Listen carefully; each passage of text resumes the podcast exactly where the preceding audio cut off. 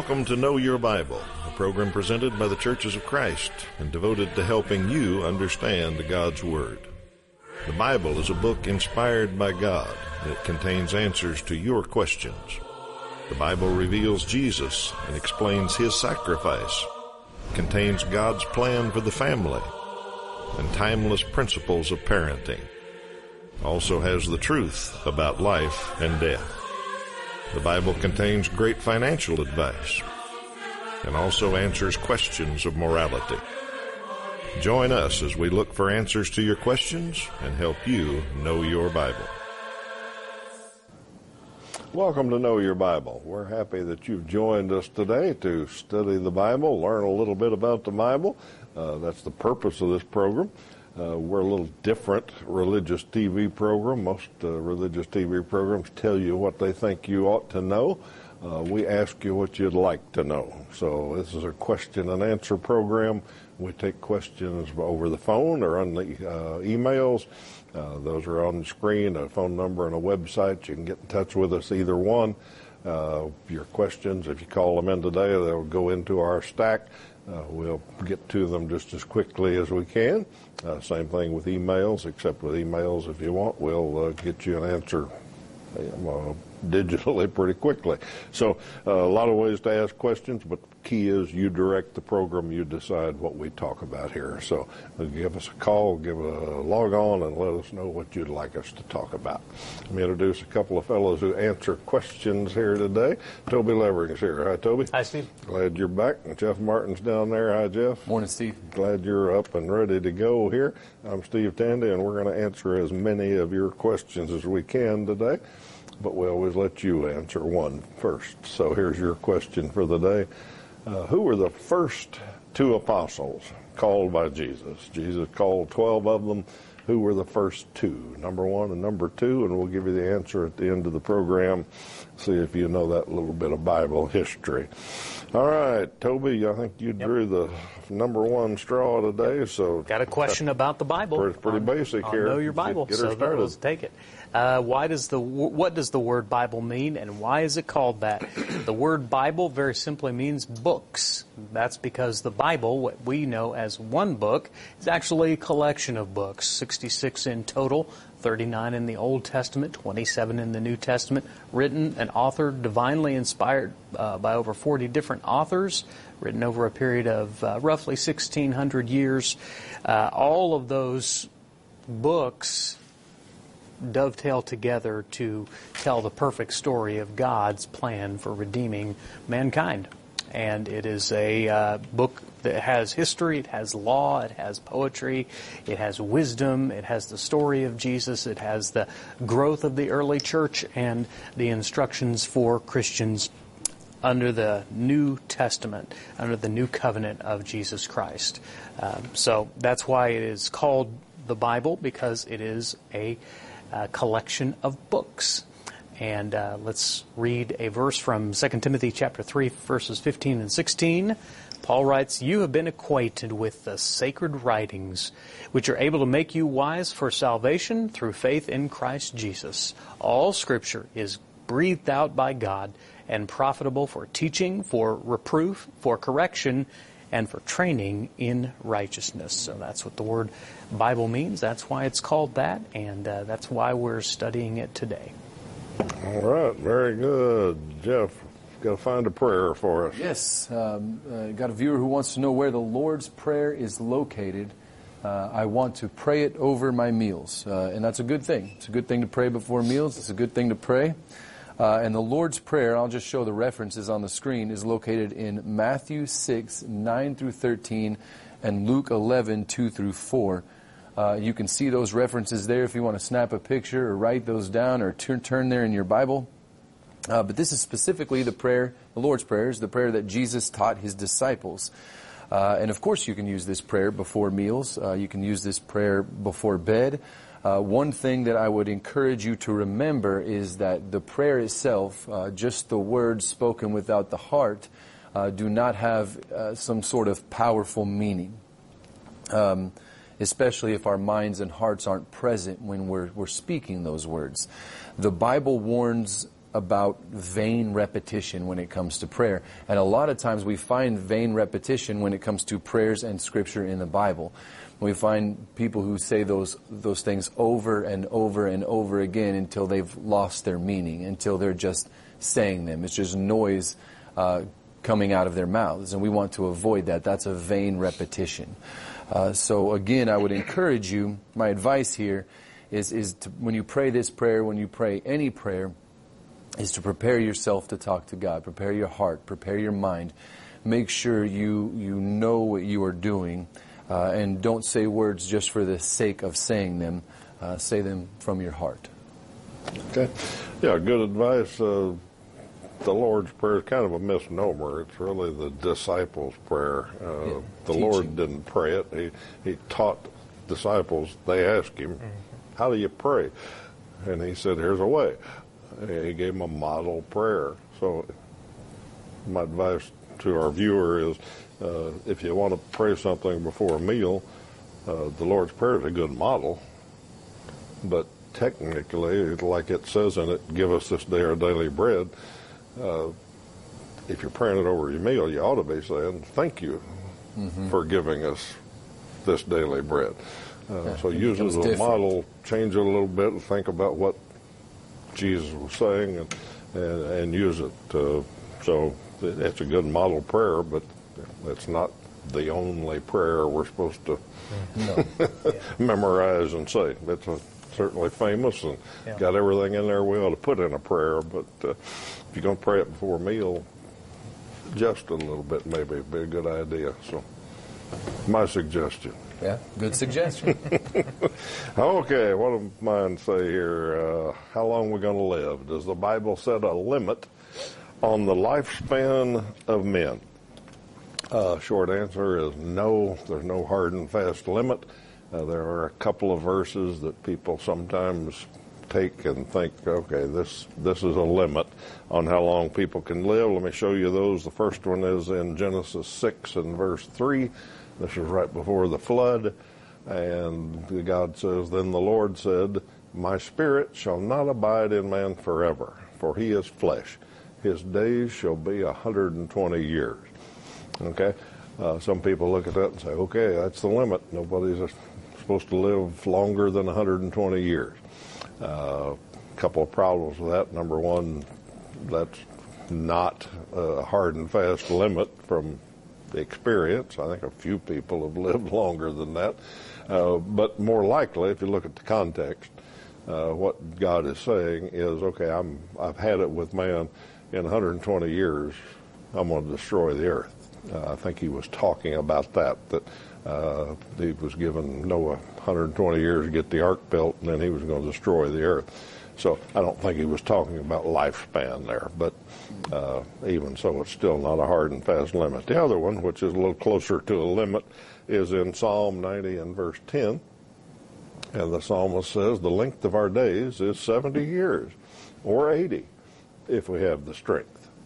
Uh, so if we look at that and say, okay, that's the limit. Well, how many of you know somebody that's over 80? Uh, so it's not a limit. it's a rule of thumb. It's a general statement, uh, and it's still pretty accurate. uh, a few years ago, uh, not a whole lot of people lived to 70 or 80. Uh, today, more and more people live to 70 or 80. Uh, we've got a number of people at our church that are over 90. Uh, we see somebody every once in a while that's over 100. Uh, a couple of years ago, I had two funerals in a row. One was 101 and one was 102. Uh, so it happens. So 80 is not a hard and fast limit, but still, if you look at mankind, it's a pretty good rule of thumb. Uh, most people get to 70, and some people are strong enough to get to 80, and few people get to 90 or 100. Uh, I guess you could ask a life insurance company about that exactly. They could probably give you the exact number on, the, on all that and tell you how long people live, what the percentages are. Uh, so my answer is no. The Bible does not set a lifespan limit. Uh, pretty good rule of thumb, according to the psalmist, is 70 or 80 years, maybe a few more. Uh, but no, we're not limited on how long we can live. All right. Uh, correspondence course. Let's talk about a way to study the Bible. Uh, we enjoy answering questions for you each week, but uh, there's a lot in the Bible that uh, uh, we'll never get to on this program. Uh, the only way you can get there is sitting down and going through your Bible for yourself. And when you do, you'll find things that God has in there specifically for you that we will never get to on this program. So uh, we advocate home Bible study. And we know a lot of our viewers already do that, and uh, we know some have never gotten in the habit of that. So we've got some tools that'll help you get started and help you form a regular habit of Bible study. Here's a set of lessons. There are eight in this first course. Once you get through this, we'll send you a handsome certificate that says you got through it and graduated and gone on to the next course if you want to. You don't have to, but we've got other courses that are a little more detailed, a little longer and uh, take you quite a while to study the Bible with Know Your Bible study tools. We've also got some online courses that we think are a, a great way for people that are wanting to do some digital studies. Just log on to oneway.worldbibleschool.org and they'll set you up with some online courses. You can sit down with your phone or tablet or PC and start studying the Bible immediately. So all those are great ways. Phone number, website on the screen all the time. Use that and uh, let us get a Bible study started for you. All right, Toby. I have a question about abortion. This is from the spiritual aspect of it. When, the question is, when you have an abortion, can God forgive you? And the answer to that, of course, is yes. God can forgive and will forgive any sin uh, in Christ Jesus. In Romans chapter 8, verse 1, the Apostle Paul writes, There is therefore now no condemnation for those who are in Christ Jesus. So for those who are in Christ, uh, one of the blessings of being in Christ is that you can have and be forgiven of any sin. The, the, the, we want to be careful here is, especially in our culture, is to be very clear on the idea that, that abortion is a sin. It is a serious sin. It's the ending of an innocent human life, and um, certainly uh, is not approved by God in any way, nor is any sin. Uh, God wants us to avoid sin because He knows it hurts us. He knows it's not best for us. And if you've had an abortion and you're deeply penitent over that, I'm I'm sorry for that because it's it's something you can be forgiven of. I think it stays with you emotionally in your heart for the rest of your life. And I know that that's hard, but I want you to know that you can have peace with God and you can be forgiven of that sin through faith in Christ, through penitence, and uh, through confessing that sin uh, just as you would any other sin.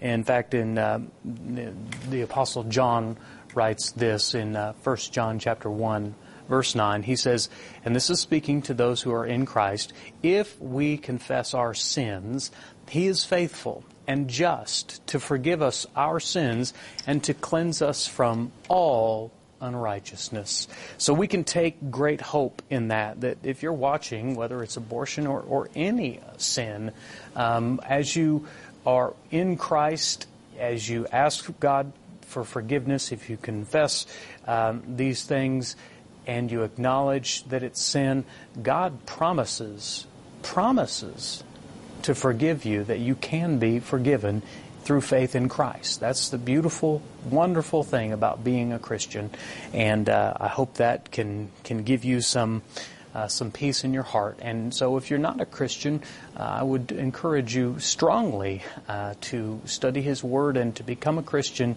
uh, so that you can have peace with God through Christ. Hope that uh, helps you. Good answer. Jeff, what's your viewer after there? Um, I've got a viewer that wants to know where does it say that good deeds cover a multitude of sins? I'm sure the, the viewer heard that phrase. I've heard that phrase before. Uh, specifically, this comes from 1 Peter 4 8, but I'm going to read a little bit of a different translation, uh, and we'll talk about where this comes from. But let's look at 1 Peter 4 8. Above all, love each other deeply because love covers a multitude of sins. So, some translations, uh, instead of uh, love each other deeply, have uh, charity or good deeds in the places that place of that, but the most little literal, sorry, translation is fervent love or deep love, uh, which would obviously include acts of charity and good deeds to one another if we were to deeply love one another. Uh, I think it would actually go beyond that, but that's where that phrase comes from um, specifically. All righty. Uh, yeah, and good deeds don't cover up sins. No. Yes. Yeah. But love covers or ignores sins. Yes. I think is the best way to, In to how we think act about towards it. each other. Yes. Yeah, Yeah, yeah. If you think about that with your your children, that they do something bad, well, you don't throw them out for Right. that. You you, you kind of cover over it because you love them. Absolutely. yeah, that's uh, one of those misquoted Bible verses that we run into every once in a while. It, it sounds like it's in the Bible, but not quite there. quite. if we're not careful, we start thinking we can work our way Yeah. into heaven. Yes. Yep. Okay, let's uh, talk about Israel a little bit. Uh, viewer wants to know what does this ministry uh, believe about the future of Israel? Is God finished with Israel? Um, and I guess the short answer to that is I'm not sure this ministry uh, is sure what the future of Israel is. I, I know that a lot of TV preachers uh, make a living on this. There's a whole lot of TV preachers that that's their specialty, is telling you all about the end times and exactly what's going to happen to Israel and how all of Israel is going to come to Christ and, and on and on and on and in the most mostly premillennial doctrine. Uh, a lot of TV preachers have that all figured out. Now the interesting thing is that none of them agree with each other completely. They've all got it figured out, but in a little different way, and that's because it's difficult to understand. Uh, it's not a clear black and white thing in the Bible that explains exactly how it's going to happen. Some of the things Paul says about Israel uh, and all that is very difficult to understand. Even Peter said that. And he said some of the things Paul writes are hard to understand. So uh, this ministry doesn't understand it completely, uh, would be my answer. God may have some divine purpose for Israel that uh, we don't know about. What we do know is that Israel, being the chosen people, has a meaning in the Old Testament that has been greatly expanded in the New Testament. The church is called the New Israel. Now, let me just show you one verse that clarify some of this for you. 1 Peter 2 9, Paul writing to Christians, he said, You Christians are a chosen people, a royal priesthood, a holy nation, a people belonging to God. Well, all of those phrases that used to apply to Israel, uh, the Jewish nation. And they didn't think any Gentiles were in that. Uh, and then Jesus came along and revealed the, the truth, uh, had to reveal it to Peter, had to convince people that, yes, Gentiles are acceptable. And pretty soon Cornelius was baptized, and there were Gentiles in the, the church. And so Peter writes here and says, the church, the Christians, uh, they're now the chosen people. They're the holy nation. They're the royal priesthood. They're the people who belong to God. So, as far as Israelites and uh, ethnic Jews and all of that, what God's purpose for them is, I'm, I don't think we're super clear on that.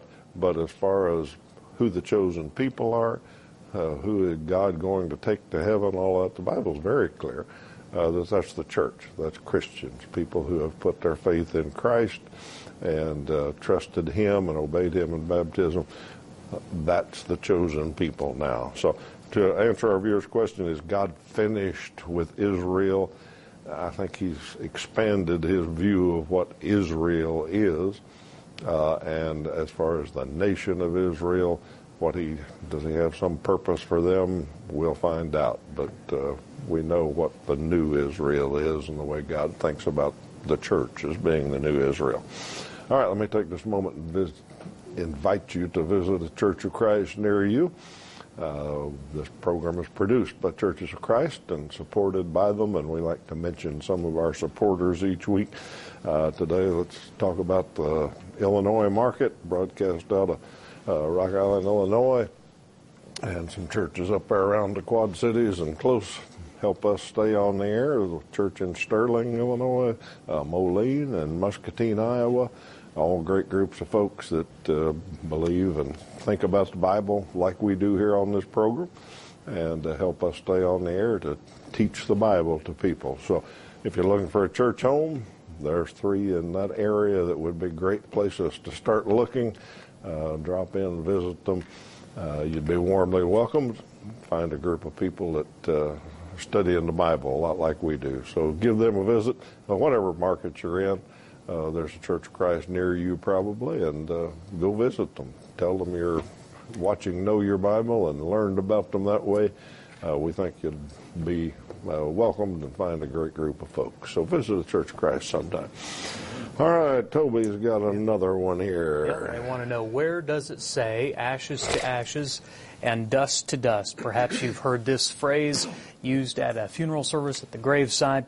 Uh, and some people think it's in the Bible. There's a phrase that's close, but not exactly. It's found in Genesis chapter 3, verse 19, which says, By this, this is God speaking to Adam uh, after, his, after his fall, uh, after his sin, By the sweat of your face you shall eat bread till you return to the ground, for out of it you were taken, for you are dust, and to dust you shall return. So that's pretty close.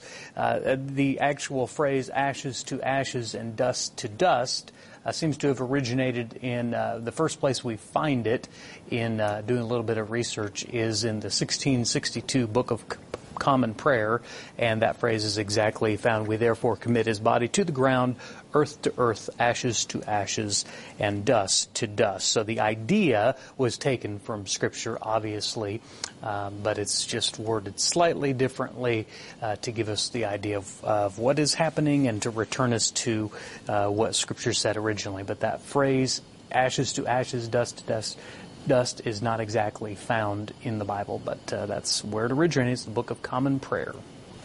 All right, we've had a couple today where people think something is the Bible, but it's not there. Yeah, lots of lots of things like that. Quite a bit. All right, uh, Jeff, you got the last one here. Okay, I've got one from uh, one of the more rougher stories in the Bible, one of the more rough stories. Where did Lot's daughters get the wine to get their father drunk? And did he know what he was doing? So again, this is one of the, the, the those different kind of stories in the New Testament from Genesis 19. Sodom and Gomorrah, if you remember that story, had just been destroyed, uh, and only Lot and his daughters were spared. Uh, so they are, are trying to find a place to go, and at this point they're, they're living in a cave. And his daughters were worried that they wouldn't be able to preserve their family line, so they made a, a, plan to get Lot drunk and use him to bear children. That, that is the story. So this viewer wants to know where they would have gotten that wine, specifically if they're living in caves. So let's look at, uh, let's look at this verse, Genesis 19:30. Lot and his two daughters left Zoar and settled in the mountains, for he was afraid to stay in Zoar. He and his two daughters lived in a cave.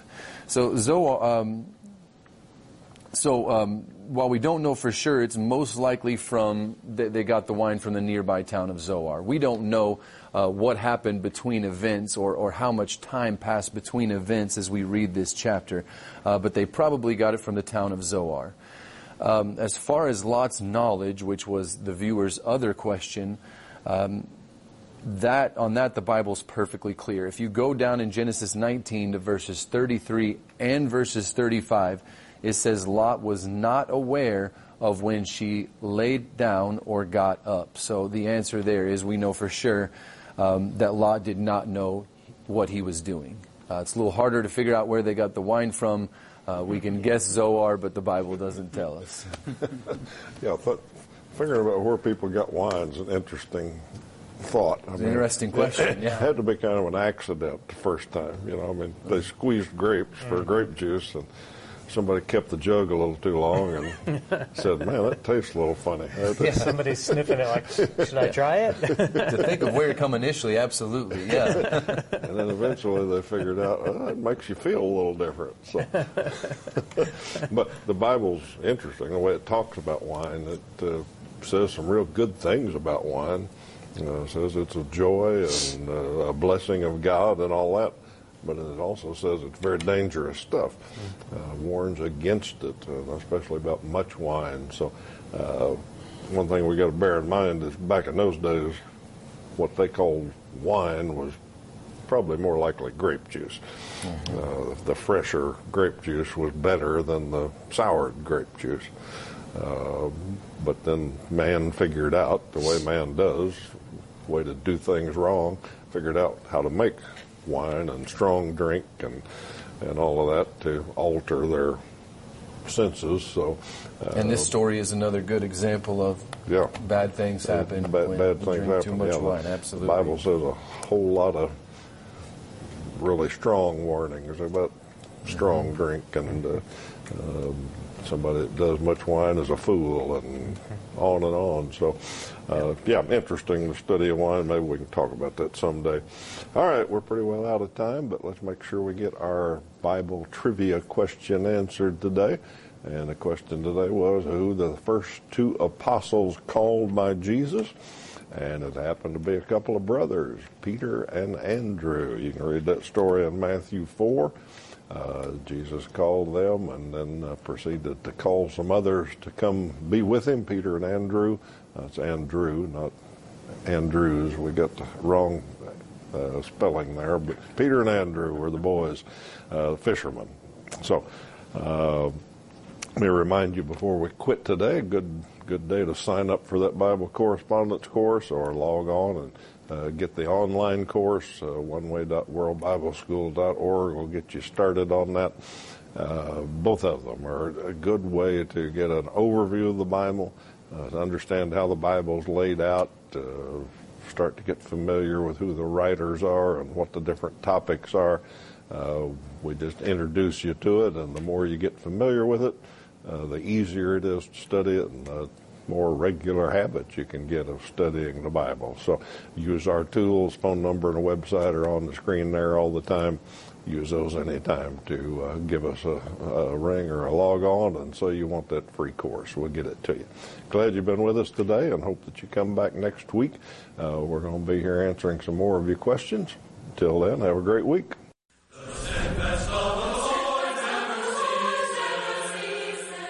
Know Your Bible has been presented by the Churches of Christ in your area. Churches of Christ are non denominational, and each congregation is an independent group of Christians seeking to do God's will. Our goal is simple New Testament Christianity. We follow the Bible as our only guide. Contact us with any questions, and we encourage you to visit a Church of Christ near you.